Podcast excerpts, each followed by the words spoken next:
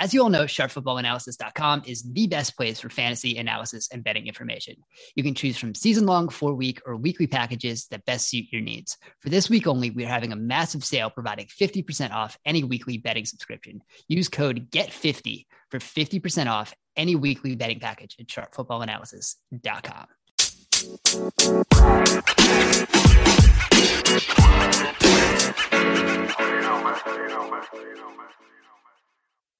Welcome to the Sharp Angles Betting Podcast. I'm Ryan McChrystal here with you to talk through some bets we may like in week seven.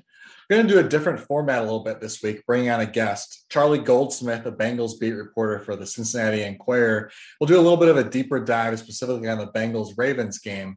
But first, I always like to take a look back at something we learned from the previous week. And this week, I want to start by talking about something that we talked about last week's podcast. Uh, one of the bets I gave out last week was to take the over on Derek Carr's passing yards against the Denver Broncos. And that ended up being a pretty easy win for us. Hopefully, you got on board with that.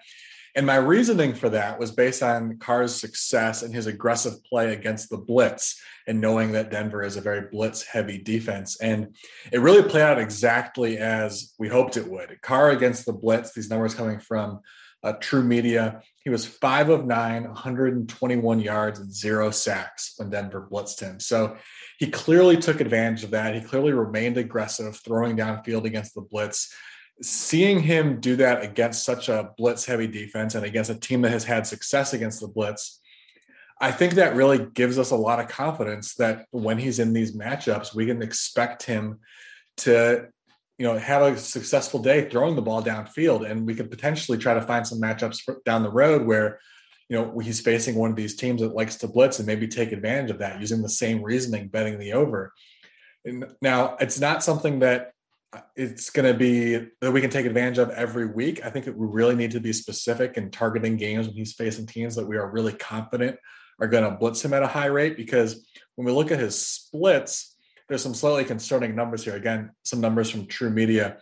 These are Carr's numbers overall in the season versus blitz and no blitz.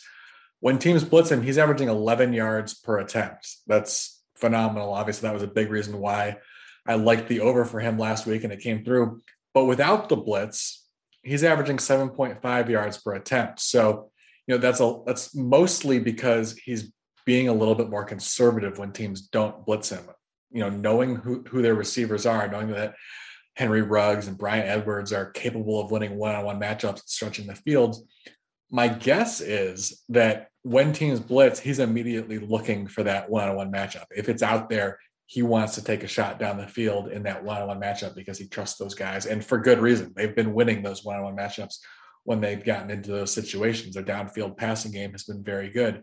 When teams don't blitz, that matchup might not be there. I'm sure he'll. I'm sure he wants to take advantage of it if it exists. But obviously, when teams aren't bringing extra pressure, those one-on-one matchups often aren't there.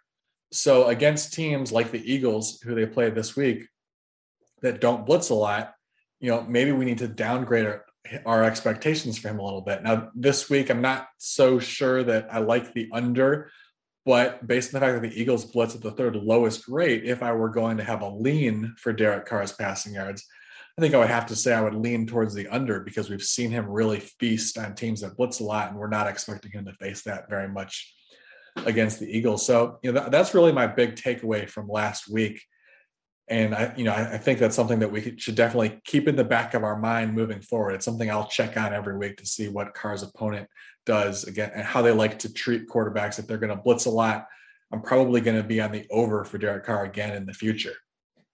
Now I'd like to welcome in Charlie Goldsmith, Bengals beat reporter for the Cincinnati Enquirer. Charlie, thanks for joining me today. How are you doing? Of course, it's been a minute since the Bengals have had one of these game of the week type tilts, and it's an exciting one. First place is up for grabs. Yeah, definitely. That's why I wanted to have you on because I think this is potentially the game of the week.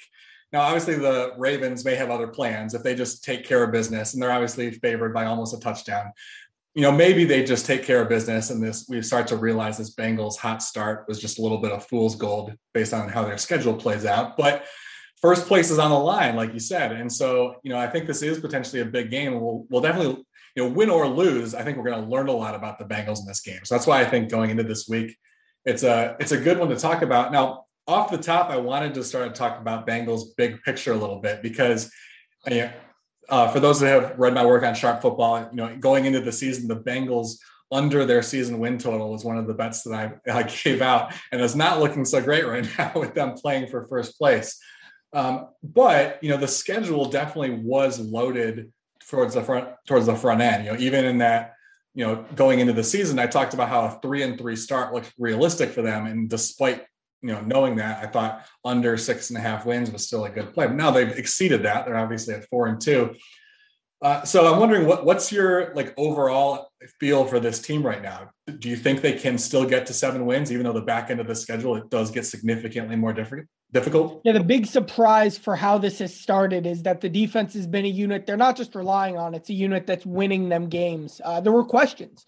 Could Trey Hendrickson, a guy who racked up a lot of, to be honest, cheap sacks on a New Orleans Saints defensive line, be a number one edge rusher? And through the first six weeks, the definitive answer to that so far has been yes.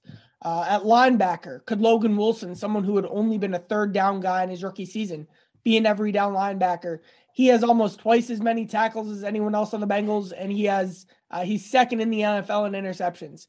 And while those two stats don't necessarily make a player great, uh, he he backs that up with just the consistency and the intelligence he's brought a linebacker and a cornerback even though Trae Waynes has been out, uh, Chidobe Awuzie has kind of been the biggest surprise. Just by any metric you look at, he's played like a number one cornerback this season.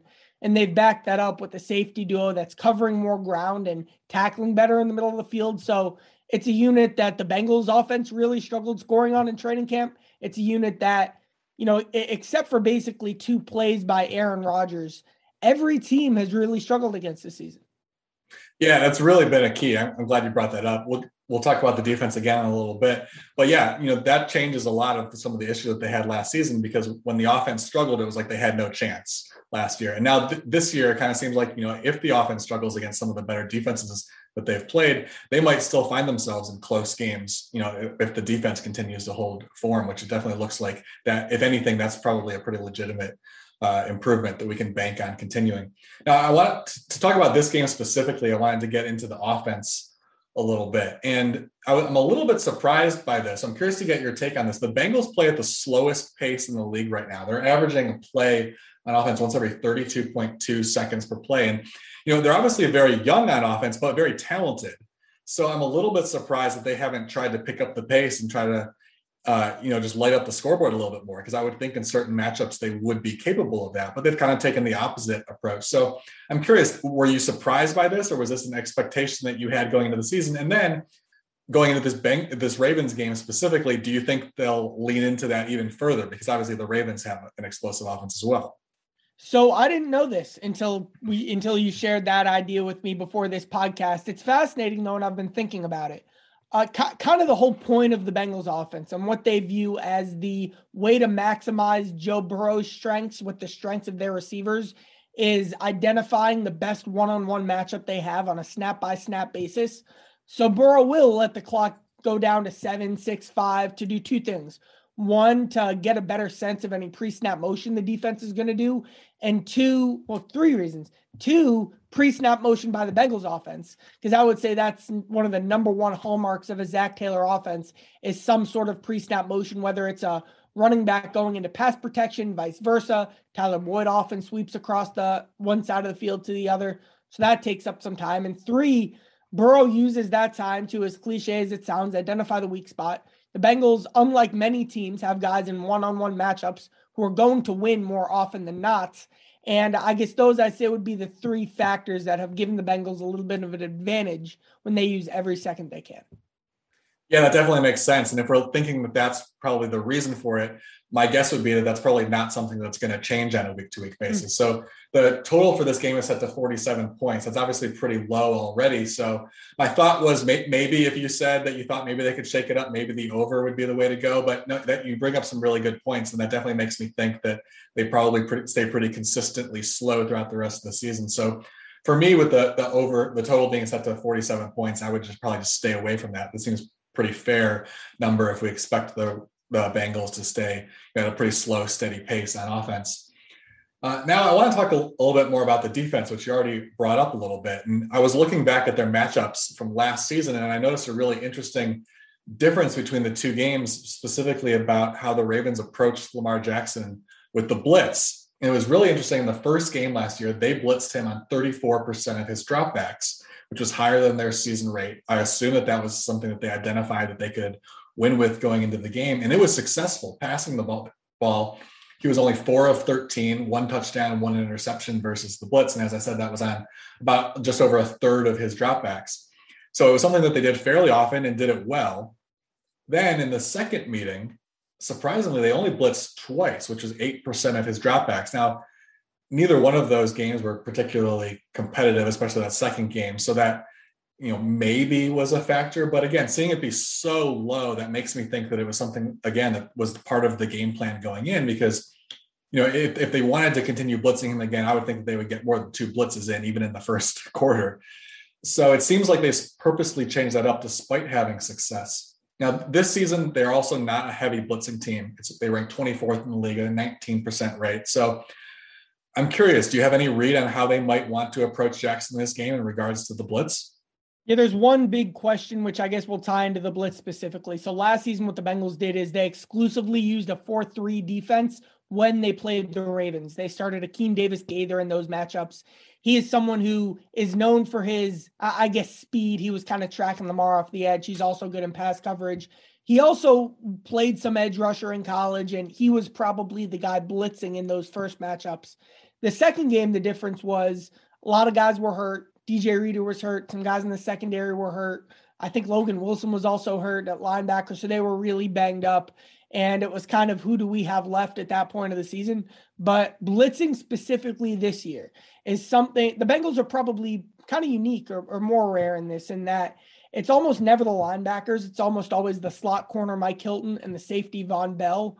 They're very good at it. Um, you know, the line they use, they shoot out of a cannon and they really do that. That's been where they send their unorthodox pressure from. It did a lot against Justin Fields and a lot against Trevor Lawrence, who are mobile quarterbacks, the most mobile quarterbacks they faced. So I would think those particular two guys would blitz more often in this matchup, whether or not the Bengals are in their usual 4-2-5, or if I did that math at 4-2-6, or their usual um or their I guess Ravens centric from 2020 uh 4-3 that they did last season. Either way, I think the most likely guys to be blitzing are Hilton and Bell. That's what they've done most of the season. For a team that doesn't blitz a ton, though, it makes more sense to do it against the mobile QB. Yeah, it definitely makes sense. So it does make me kind of think that we could see them do it at a higher rate again. And it'll be interesting to see them if they're blitzing with some of the faster players. It certainly makes sense to do that. If you're going to blitz Jackson, do it with some of your faster cornerbacks or safeties, because maybe they can actually corral him, which linebackers, obviously, that's often a challenge for those guys. And so, that's, that's why they signed Mike Hilton. He was the Steelers starting nickel corner. You know, Mike Hilton, his tagline for himself that I guess the coaches have – agreed with is he's one of the best blitzing corners in the league. He has done it more than most nickel corners, and he's been successful at it as well. And he did it successfully against the Ravens in previous matchups. I'm pretty convinced that one of the big reasons they brought him in and targeted him was for this specific matchup against Lamar. That's really cool insight. Yeah, that'll be interesting to watch. It's it's funny to see. I mean, I guess when Lamar Jackson is in your division, you have to react to it. But it's funny to see so many teams coming up with specific game plans.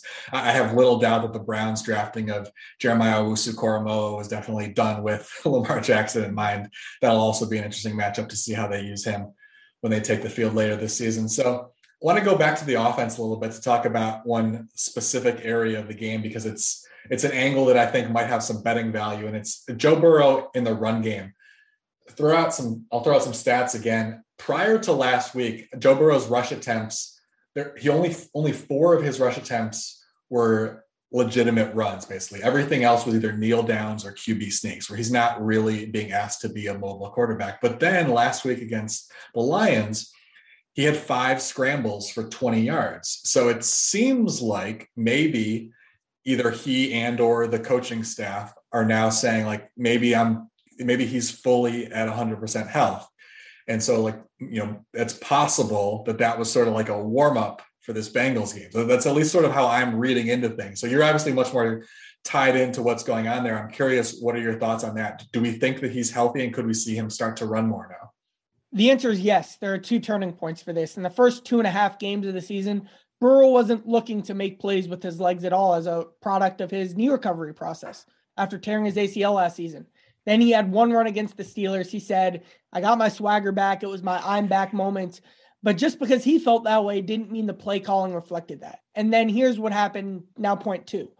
After week five, the Bengals coaches really sat down and evaluated third downs. The Bengals were two for 10 on third down runs from just from third and short. They were awful. Uh, they had they, they were just in general a bad team on third and short. They cited that as the biggest reason for holding the offense back. And something they hadn't tried this year that had been successful in 2020 was more plays that opened up opportunities for Burrow to run. And you saw a lot of that uh, against the Lions, where say receivers went a certain way, opening up a certain part of the field by dragging the attention another way. There was one particular play I have in mind where Burrow ducked under and hit that hole hard. Uh, it's another way, a new way, and a productive way when Burrow is up to it for for really being successful on third and short.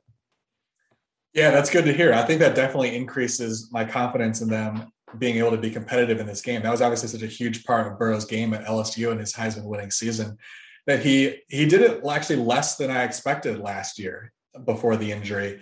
And obviously, you know, we we expected them to be conservative coming into this season. So it'll be if he's back to full health and they're going to sort of turn him loose now, it'll be fun to see. I hope that becomes a little bit more of an offense because I definitely think that was maybe something that they didn't take full advantage of last year so now we've covered a few specific angles. Just I'm curious now, big picture in the game. What's what's your prediction? Do you think the Bengals can keep it close or maybe even pull it off? I have the Ravens winning 28 to 21. I think that while the Bengals will be better against the Ravens blitz than they were last season, I still think that unit has an edge in Baltimore's favor. And I'm as big an advocate as, as a Lamar Jackson for just perennial MVP candidate as you'll find what's really been stressed to me this season is his ability to beat teams over the top with his arm. And that's something that when the Bengals have faced quarterbacks who can do that, kind of just changes everything. You saw that with Aaron Rodgers. Uh, the Bengals still have weaknesses at cornerback that can be taken advantage of. And Joe, mostly because of Lamar, but also because of the Ravens defense. Have the Ravens wouldn't buy a touchdown. All right. Yeah. So you've got the Ravens covering just barely by covering by a touchdown. The spread's at six and a half right now it should be a really fun game, as I said at the top. You know, I, I think this is you know win or lose. I think we're going to learn a lot about the Bengals. Either maybe we learn that they're a pretender and that they benefited from that easy schedule, or you know maybe we realize that they're a legitimate threat in uh, what's looking like a pretty strong AFC North. So Charlie, thanks for joining me. This was a lot of fun. Yes, it was a lot of fun. Good talking to you. Thanks and enjoy the game. All right, so that was some really great info from Charlie on the Bengals Ravens game. I especially appreciate his insight on Burrow's confidence running the ball now because I was already leaning that way. And if that line is available in the single digits, I definitely like betting the over on Burrow's rushing yards. Let's uh let's move on from there and talk a little bit about some of the other player props that I like this week. And we'll start off with a player that I've been talking about a lot lately, and that's Justin Fields. I like the under on his passing yards this week. I know in the past couple of weeks I've been fairly complimentary of some of the changes that Bill Lazor has made to the Bears offense. Definitely still believe that. It seems like he's doing a nice job simplifying things for Fields, and I expect Fields to continue to grow as a passer. But he gets the Bucs this week, and this is just a really rough matchup for him. You know, one of the things that's really a flaw in Fields' game right now is he can't handle the blitz. It was an issue for him in college. It's still an issue for him now you know they're trying to limit his exposure to it i think eh, trying to limit the, the decision making process that he has has on his shoulders uh, post snap we've talked about that in past weeks how they've limited the rpo game and just really trying to simplify things. And you know unfortunately the Bucs blitz at the league's highest rate. They're blitzing on 34 36.4% of their snaps. So i don't think that there's really anything that they can do to avoid Fields being put in situations where he's being blitzed and he's having to make tough decisions under pressure in this game. Just to throw out a few numbers to back this up, Fields is averaging four yards per drop back when he's blitzed. That ranks 34, 34th out of 35 qualified quarterbacks. And when he's blitzed, he's getting sacked at a league worst rate of 20.5%. So one out of every five times he's blitzed, he is sacked. And that right there is obviously going to have an impact on his passing yards because he's just not even getting, getting the ball off. And I, I don't have any confidence in them coming up with a game plan that limits his struggles against the blitz because this was an issue he had in college. If we isolate his games against the best defenses he faced last year, the defenses that were really capable of getting to him and causing problems. We can highlight four games. It's Northwestern, Indiana, Clemson, and Alabama. Those are the most challenging defenses he faced by a pretty wide margin. And in those games, when he was blitzed, he averaged 4.1 yards per dropback against the blitz and was sacked on 12.2% of his dropbacks. So that matches up pretty well with what he was done in the NFL. As I said, he's averaging four yards per dropback against the blitz, getting sacked 20% of the time. You know, seeing that this was something that he struggled with against good defenses in college, he's continued to struggle with it in the NFL. You know, I applaud the Bears' effort to you know simplify things for him but against a team like the bucs that blitzes at a high rate and is very successful doing so i, I just don't know that they're going to be able to do anything to help him in the passing game. And just looking a little bit closer at the bucs defense as i said they blitz 36% of the time. They might do it at a much higher rate against fields. When they played one rookie quarterback already mac jones. They blitzed 44% of the time against him. Now obviously jones and fields are very different types of quarterbacks but you know you, you want to get pressure on rookies and force them to make mistakes. So I don't I don't think they'll necessarily have a different approach to Fields just because he's a little bit more mobile. And you know, one of the reasons for that, sometimes you want to blitz mobile quarterbacks less simply because certain guys are very good at identifying the blitz and quickly scrambling and causing problems for defenses. Kyler Murray is one of those guys. Teams tend to not blitz him very often because he excels in those situations. He's able to quickly roll out of the pocket so far Fields has not been able to do that. He's actually he's been blitzed 40 times so far this season. He's scrambled once.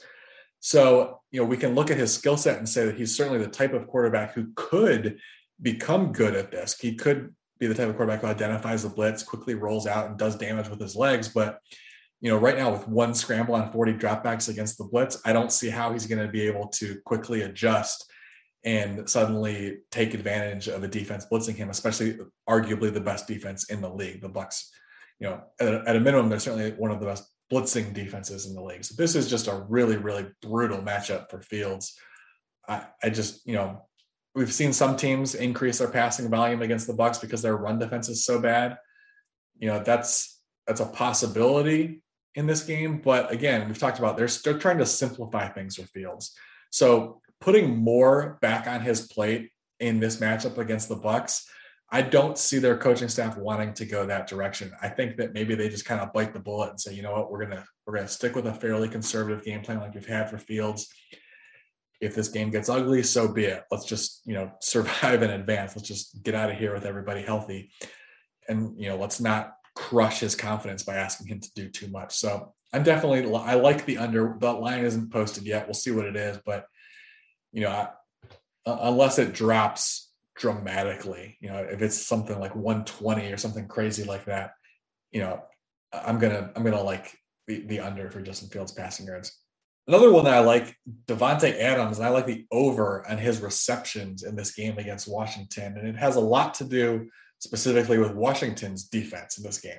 I'm going after some defenses this week, trying to pinpoint some of these matchups that are favorable or unfavorable. And in this case, we've seen defenses really like throwing to the slot against Washington. And it's really, you know, it's been one of the weaknesses that teams have been able to pinpoint against this Washington team this season. Slot receivers are averaging 16.8 targets per game against Washington. That makes up 49% of all pass attempts against the Washington defense. Now, obviously, not all of those are going to go to Davante Adams. He sees about half of the slot targets for Green Bay, but you know, that, that's still a really significant part of the offense. 55% of Adams' targets this season have come while he's lined up in the slot. So we should definitely expect him to see, you know, a good workload in the slot. And just because we know that this is a weakness on Washington's defense, you know, I, I wouldn't be surprised if we see an even higher percentage of Adams' targets come while he's lined up in the slot because, you know, it would certainly make sense. Obviously, multiple teams have pinpointed this as a weakness if you know it's a weakness, why wouldn't you just put your best receiver in the slot and try to feed him the ball all day long? So, you know, Green Bay's coaching staff is certainly smart enough. Aaron Rodgers is smart enough to see that.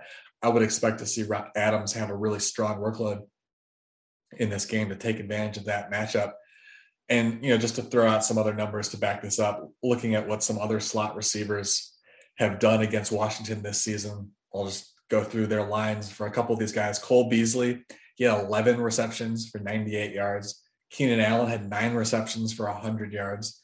Tyreek Hill, nine receptions for 76 yards. Sterling Shepard, nine receptions for 94 yards. Really high receptions total for all these guys. Not necessarily huge yardage totals, which is why I prefer the reception number as opposed to the yardage for Adams. You know, maybe this is a situation where he has maybe a lower yards per catch number, but just has nine or 10 catches for around 100 yards, and they just continue to feed him the ball in the slot all day long.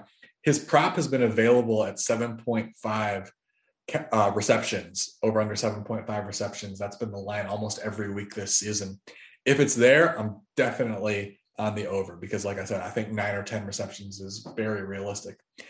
Now, maybe this this line hasn't been posted yet. Maybe you know the odds makers are onto this as well, and it gets bumped up to 8.5. I would probably still take it at 8.5, but I would just put a, a, little bit less on it. You know, maybe you're putting one unit on it at 7.5, maybe only a half unit if it's at 8.5. So I would lose a little bit of confidence. But like I said, I'm, I'm expecting this to be around nine or 10 receptions for him in this game because it, it just makes too much sense for them not to just continue to line him up in the slot and just pepper him with targets. You know, and we're consistently seeing him get at least nine targets a game. So, you know, against this defense, I have no reason to believe they wouldn't continue to do that. And even, as I said, up his volume a little bit. Another one I like, and this one might be a little bit surprising. I'm taking the over on Jameis Winston's passing yards. Now, the Saints have become a very run heavy offense, even more so with Winston. It seems like maybe they uh, don't necessarily trust him quite as much as they trusted Drew Brees last year, and you know, for for good reason. You know, obviously he's much more turnover prone than Brees was, and seems like they're trying to keep the ball out of his hands a little bit. But I like the over on his passing yards again, based on the defense that he's facing this week. The Seattle Seahawks, I think, are a really good matchup for him, and it has a lot to do with the types of throws that Winston makes and what he likes to do when he when he's asked to throw the ball. Winston holds the ball for at least three seconds on 45% of his back, dropbacks.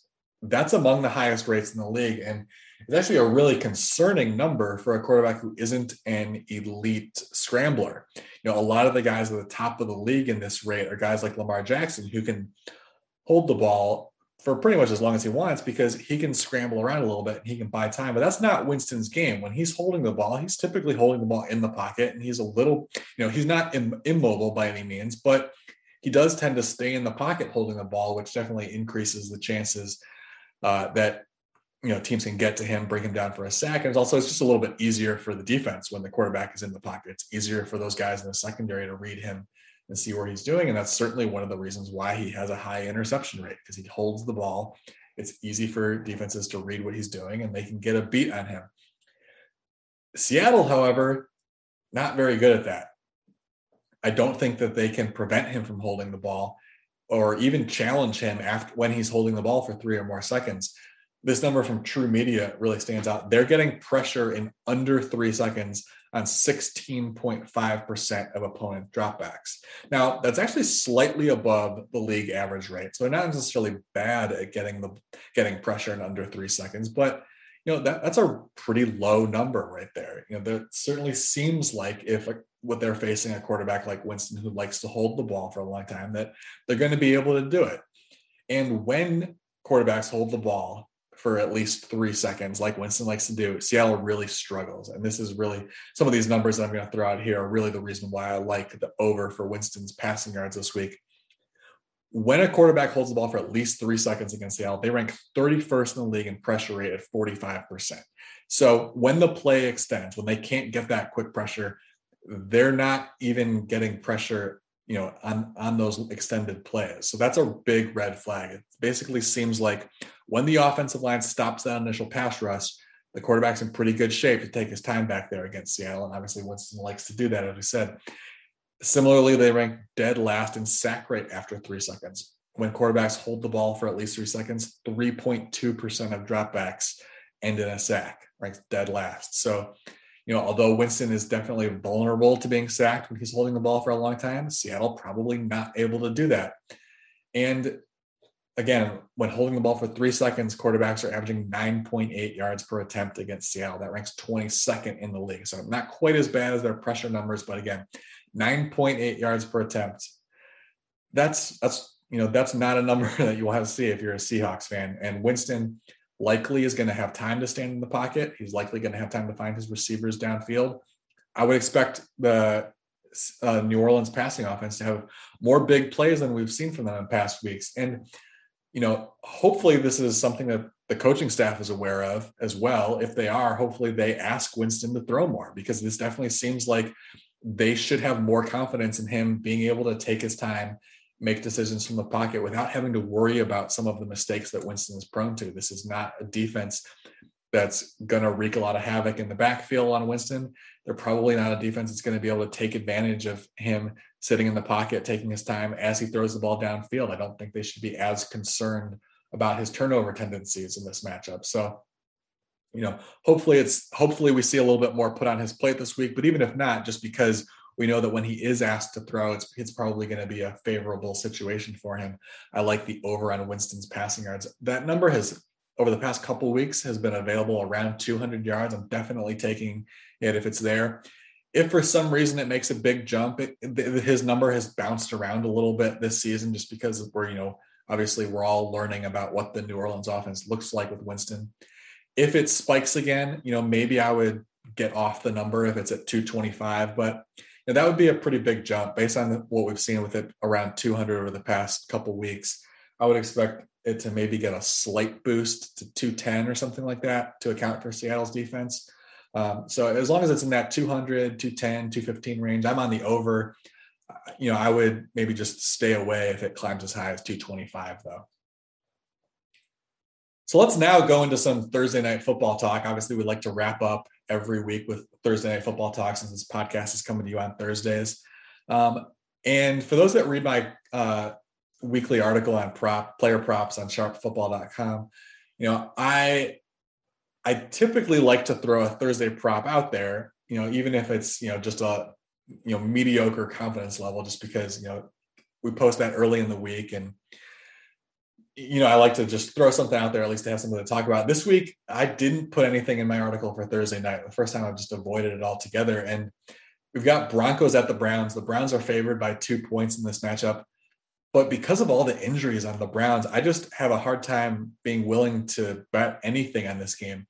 Because the Browns are favored, I suppose I would say, if anything, I would lean towards Broncos money line just because, you know, there's so much unknown about what the Browns are going to look like, especially on the offensive side of the ball. I would definitely lean towards, you know, Broncos money line. But as far as props, I'm, I'm just staying away because there's so much unknown. But I do want to, you know, get into, you know, some of their some of what the expectations we might have for them based on some of the players that they're missing. You know, I can't read through their entire injury report. That would take too long, but just to quickly touch on some of the guys who are going to be without. We know that they're without Nick Chubb and Kareem Hunt and Baker Mayfield on offense. On the defensive side, they're missing Jeremiah Owusu-Koramoah. Those are the players we know that are out. Some key players who are questionable offensive line. We got three of them: Jack Conklin, Jedrick Wills, who missed last week, JC Tretter, their center, is also questionable right now. On the defensive side, Jadeveon Clowney is also questionable. And that's a big one that really stands out for me. We talked about it last week, how you know Clowney was questionable last week, and I said if they if he was unable to play, I was all in on the Cardinals. Now he did play, and the Cardinals still took care of business.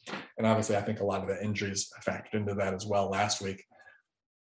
You know, again, if if Clowney, if we find out that Clowney is a no go, I'm taking the Broncos because you know I'll touch on some of the numbers from last week. You know, last week I highlighted how Clowney, how much their the Browns pass rush improved when Clowney was on the field. I'll throw out some numbers here where Clowney and Garrett are both on the field.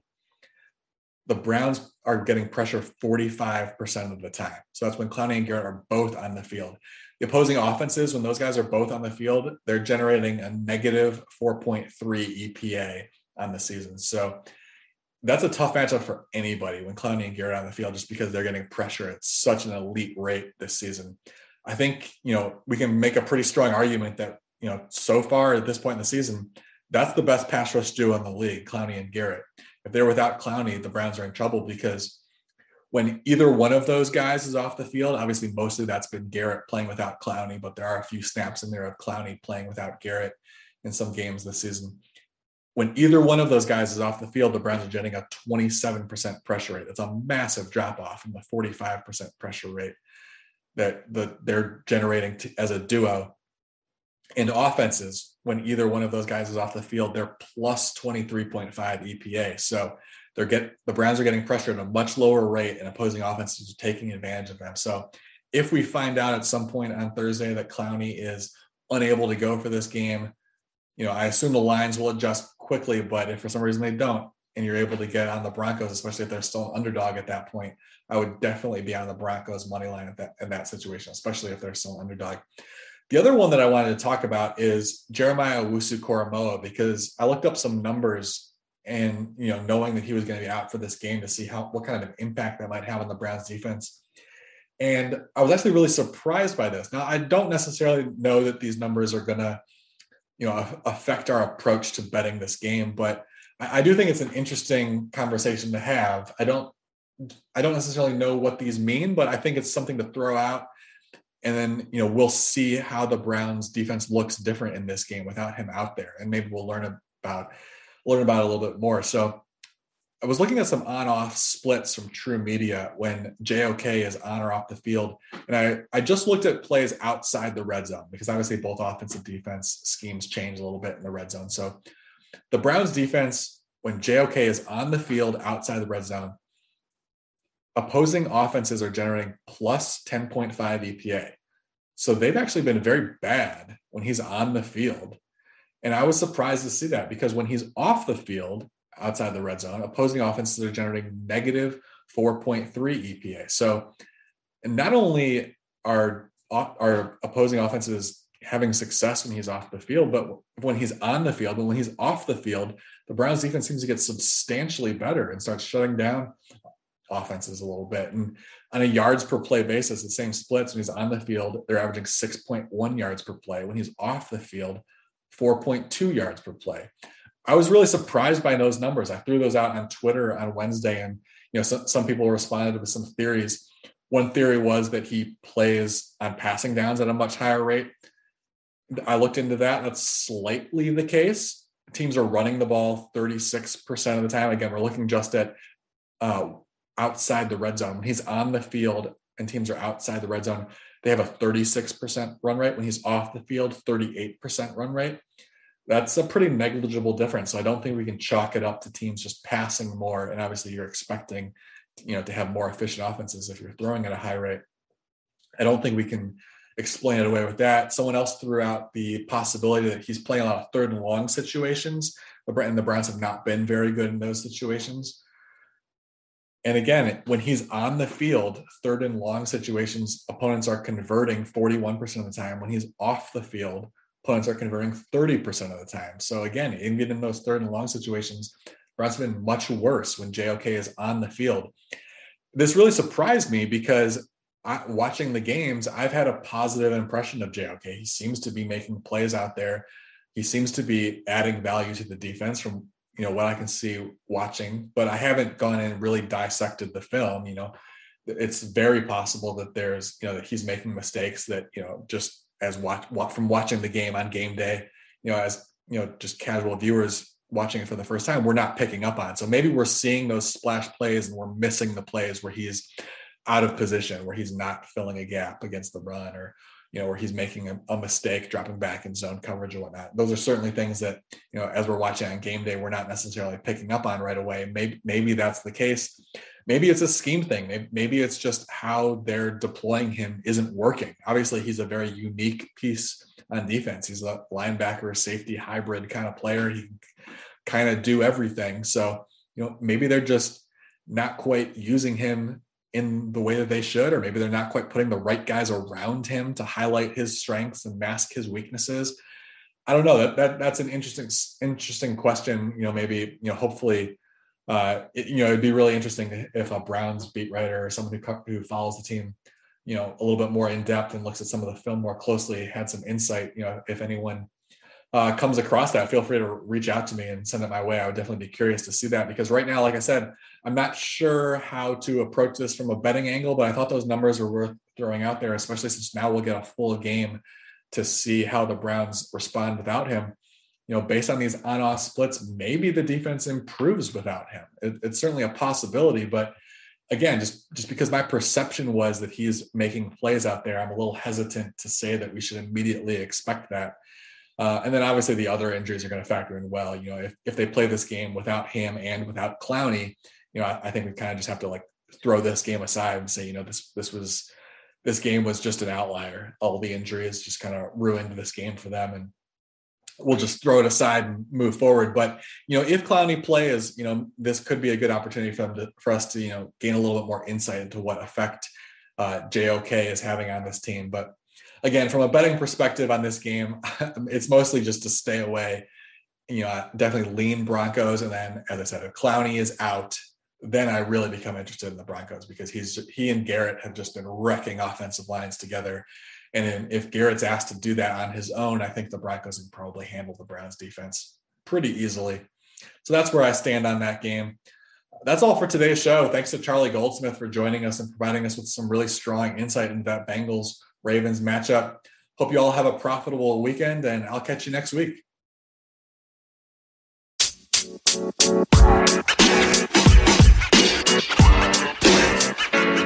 know, man. You know, man.